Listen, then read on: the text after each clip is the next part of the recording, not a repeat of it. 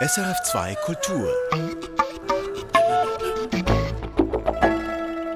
Endlich wird es Frühling und endlich bekommt das Bistum Chur wieder einen Bischof. Wir hören von den Reaktionen auf die Ernennung von Joseph Maria Bonmain. Und dann beschäftigt uns erneut die Religion in der Arbeitswelt. Heute zur Frage, wie die Privatwirtschaft Religion und religiöse Angestellte integriert. Das die Themen dieser halben Stunde.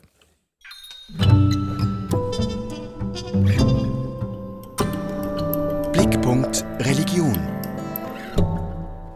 Endlich, so ist man versucht zu sagen, endlich bekommt das Bistum Chur einen neuen Bischof. Am Montag wurde bekannt, wen Papst Franziskus dazu bestimmt hat. Es ist Joseph Maria Bonmain, ein internationaler Mensch mit Wurzeln in Spanien und der Schweiz, ein Priester und Arzt, seit langem aktiv als Spitalseelsorger in Zürich. Bonmain ist also kein Unbekannter in der Schweiz, wohl auch ein Grund für die vielen Echos auf seine Ernennung zum Bischof von Chur. Warum diese Echos großmehrheitlich so positiv ausfallen, das erklärt Religionsredaktorin Judith Wipfler. Selten wurde eine Bischofswahl in der Schweiz so vielstimmig begrüßt wie die von Joseph Maria Bonmain. Und das, obwohl er ein Opus Dei-Priester ist. Opus Dei, eine römisch-katholische Institution, die als konservativ und elitär gilt, gar als Geheimbund, der nach Macht und Einfluss strebe. Aber, und das wird bei allem Boulevard unterschlagen, auch den Dienst der Laien, also Nichtgeweihten für die Kirche hochschätzt dass das Attribut Opus Dei-Priester im Fall Joseph Bonmain so wenig Anstoß erregt, selbst nicht im progressiven Flügel der römisch-katholischen Kirche Schweiz, das hat wohl schlicht damit zu tun, dass man hier Bonmain als gute Hand kennt.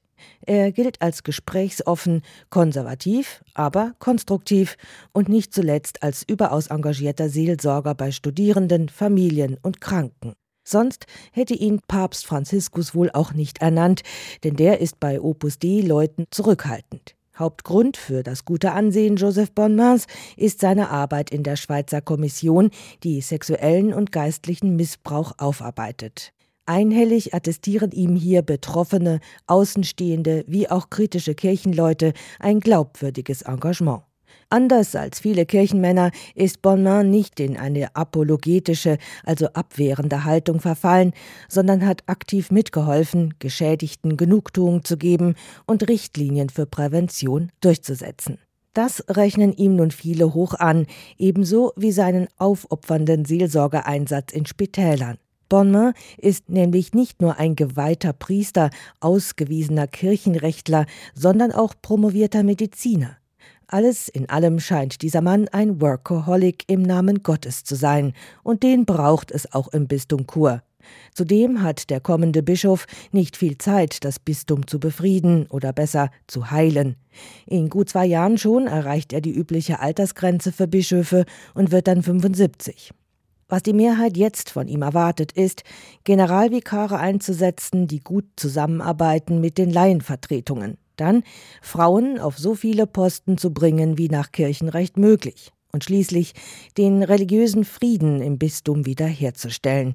Denn an dem ist allen gelegen, auch dem Staat, den anderen Kirchen und zuerst natürlich den römisch-katholischen Gläubigen im Bistum Chur. Judith Wipfler Religion in der Arbeitswelt. Das ist ein großes Thema und beschäftigt uns drum hier im Blickpunkt Religion in einer kleinen Serie. Heute fragen wir nach Religion in der Privatwirtschaft.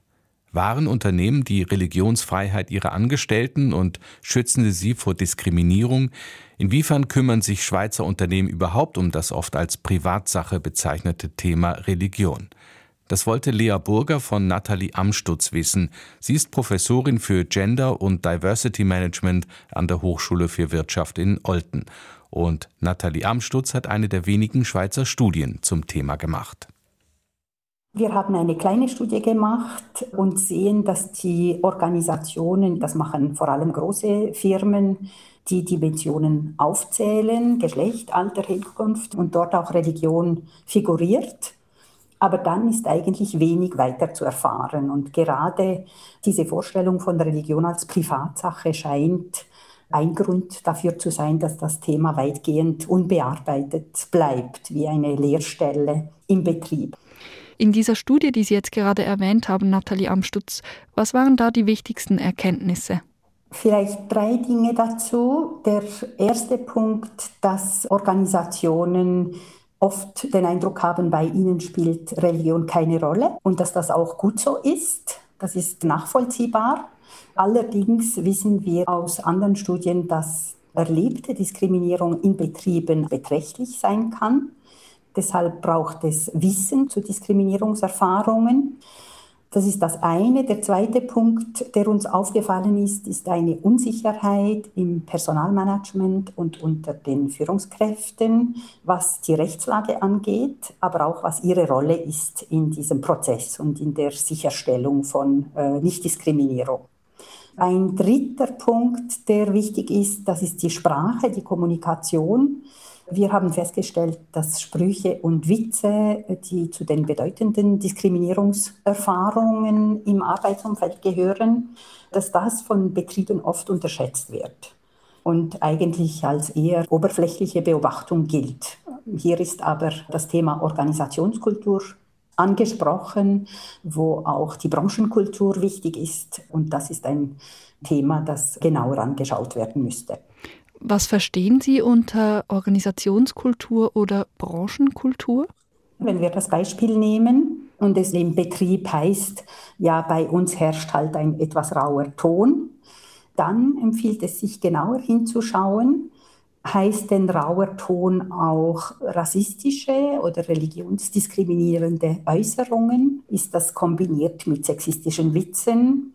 Das hat mit der Kultur der Branche und der Organisation zu tun. Und das ernst zu nehmen ist Aufgabe des Betriebs und nicht der Personen, die diese Sprüche und Witze zu hören bekommen. Ein Unternehmen sollte also die Religionsfreiheit der Angestellten nicht nur in Bezug auf die eigene Infrastruktur unterstützen, also dass beispielsweise in einer Mensa religiöse Speisegesetze beachtet werden oder es adäquate Gebetsräume gibt, sondern eben, wenn Sie von dieser Kultur sprechen, dass da die Unternehmen ihre Angestellten schützen vor Kolleginnen und Kollegen.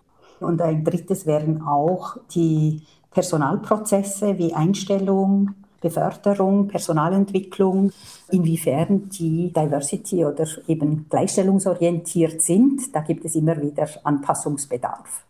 Gibt es hier denn Zahlen, inwiefern bei diesen Anstellungen, Beförderungen, Kündigungen Religion eine negative Auswirkung haben kann? Es gibt kleinere Studien dazu in der Schweiz. Repräsentative Studien gibt es dazu nicht aber Studien in Deutschland, da sehen Sie dann relativ schnell, dass Religion immer auch verschränkt ist mit anderen Dimensionen wie Herkunft, Nationalität, Hautfarbe, die Problematik, die wir mit Rassismen bezeichnen. Und insofern ist Religion als Privatsache betrachtet auch eine Möglichkeit, diese Fragen von Rassismus eigentlich auszusparen, die in der Organisation trotzdem eine Bedeutung haben. Nathalie Amstutz, was hat denn ein Unternehmen davon, wenn es sich um diese intersektionalen Fragen, insbesondere auch um Religion, kümmert? Es gibt Studien, die sagen, dass Unternehmen finanzielle Vorteile haben. Das äh, muss dann jeweils wirklich genauer angeschaut werden. Da habe ich zum Teil meine Fragezeichen.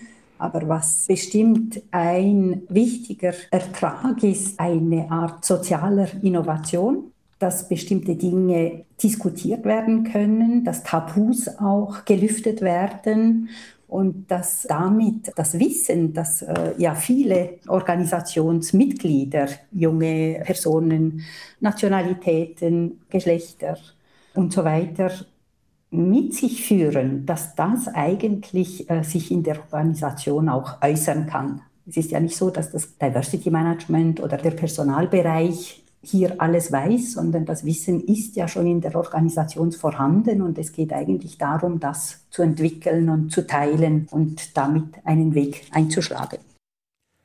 Nathalie Amstutz, Professorin für Gender und Diversity Management an der Fachhochschule Nordwestschweiz. Lea Burger hat sie befragt. Religion und Arbeitswelt, das ist ein weites Feld. Drum bleiben wir auch nächste Woche noch einmal dran und fragen, wie steht es eigentlich in religiösen Betrieben, also bei der Kirche oder anderen religiösen Arbeitgeberinnen? Wie steht es dort um Gleichstellung, etwa um Lohngleichheit? Alle Beiträge dieser Reihe können Sie auch jeweils online hören auf srf.ch in der Rubrik Blickpunkt Religion. Die Fastenzeit hat begonnen und damit auch die ökumenische Fastenkampagne der großen kirchlichen Werke Brot für alle und Fastenopfer. Judith Wipfler mit den Kurzmeldungen der Woche. Klimagerechtigkeit jetzt. Unter diesem Motto hat am Aschermittwoch die Sensibilisierungskampagne von Brot für alle und Fastenopfer begonnen. Sie zeigt die zerstörerischen Folgen für Mensch und Natur, die der Klimawandel wegen CO2-Ausstoß schon jetzt zeitigt, konkret zu sehen in Inselstaaten wie Indonesien oder den Philippinen. Am Ende der Fastenzeit soll eine Petition an die Schweizer Nationalbank geschickt werden. Die Nationalbank solle alle Investitionen in fossile Brennstoffe stoppen, um so den CO2-Ausstoß nicht weiter zu befördern. Hilfswerksprecher Mikis Baumann. Ich finde es eben wichtig, dass äh, Hilfswerk und Organisationen einstehen für Menschenrechte, aufzeigen, was Klima für Schäden kann verursachen bei armen Leuten aufzeigen, was der Finanzplatz zum Beispiel kann bewirken oder wenn man eine Politikänderung machen beim Finanzplatz oder bei der Schweizerischen Nationalbank, was das kann bewirken und wie wichtig das ist. Da es wegen der Pandemie keinen gemeinschaftlichen Suppentag geben darf, verteilt die ökumenische Fastenkampagne wieder Suppen to go mit ihrem Logo. Ein weiterer antisemitischer Anschlag, diesmal in Biel, erschüttert die jüdische Gemeinschaft der Schweiz. Wie am Donnerstagmorgen entdeckt wurde, hatten bisher Unbekannte die Holztüre der Synagoge Biel demoliert. Sie kratzten Nazi-Symbole wie das Hakenkreuz in die Tür und ferner die Parolen Sieg Heil und Judenpack. Die jüdische Gemeinde ist schockiert über die Schändung ihrer Synagoge. Das ist nicht die erste solche Tat in diesen Wochen und Monaten. Es ist offensichtlich, wie die Pandemie Verschwörungstheorien befördert und die beinhalten allzumeist auch Judenhass. Am kommenden Dienstag erscheint dazu ein neuer Schweizer Antisemitismusbericht. Der Basler Runde Tisch der Religionen möchte, dass schwierige Verse aus heiligen Schriften nicht unkommentiert verlesen oder gepredigt werden. Aussagen aus Koran oder Bibel, die Andersglaubende oder Andersliebende diskriminierten oder sogar zu deren Ausrottung aufriefen, dürften nicht einfach so verlesen werden. Sie müssten immer kontextualisiert und kritisch gedeutet werden. Sonst könnten solche Verse als Aufruf zu Gewalt missverstanden werden. Erst recht, wenn eine religiöse Autoritätsperson sie der Gemeinde vorträgt. Das widerspräche der Antidiskriminierungsstrafnorm. Der runde Tisch der Religionen beider Basel hat drum eine Empfehlung herausgegeben, in acht Sprachen. Die Leserinnen und Leser des Urner Wochenblatts haben Martin Kopp zum Urner des Jahres gewählt. Die große Mehrheit der 1500 eingegangenen Talents stimmte für Kopp, teilte die Zeitung mit. Der römisch-katholische Geistliche Martin Kopp war Generalvikar für die Urschweiz. Der Churer Übergangsbischof Peter Bürcher hatte ihn nach 17 Jahren im Amt wegen, Zitat, illoyalen Verhaltens abgesetzt. Das sorgte letztes Jahr für anhaltende Empörung. Denn der 74-jährige Seelsorger ist sehr beliebt. Das Urner Wochenblatt würdigt besonders Kopps Einsatz für Flüchtlinge, Arme und Obdachlose in Erstfeld. Die Oberammergauer Passionsspiele haben den traditionellen Haar- und Barterlass verkündet. Ab jetzt sollen sich die Laienschauspieler nicht mehr rasieren oder Haare schneiden. 2400 Bewohnerinnen und Bewohner des oberbayerischen Dorfs wirken am Passionsspiel mit. Es findet nur alle zehn Jahre statt und wurde wegen der Pandemie auf 2021 verschoben. Zwischen Mai und Oktober soll es über 100 Aufführungen geben. Corona-bedingt gibt es heuer sogar eine Ausnahme vom Haar- und Barterlass.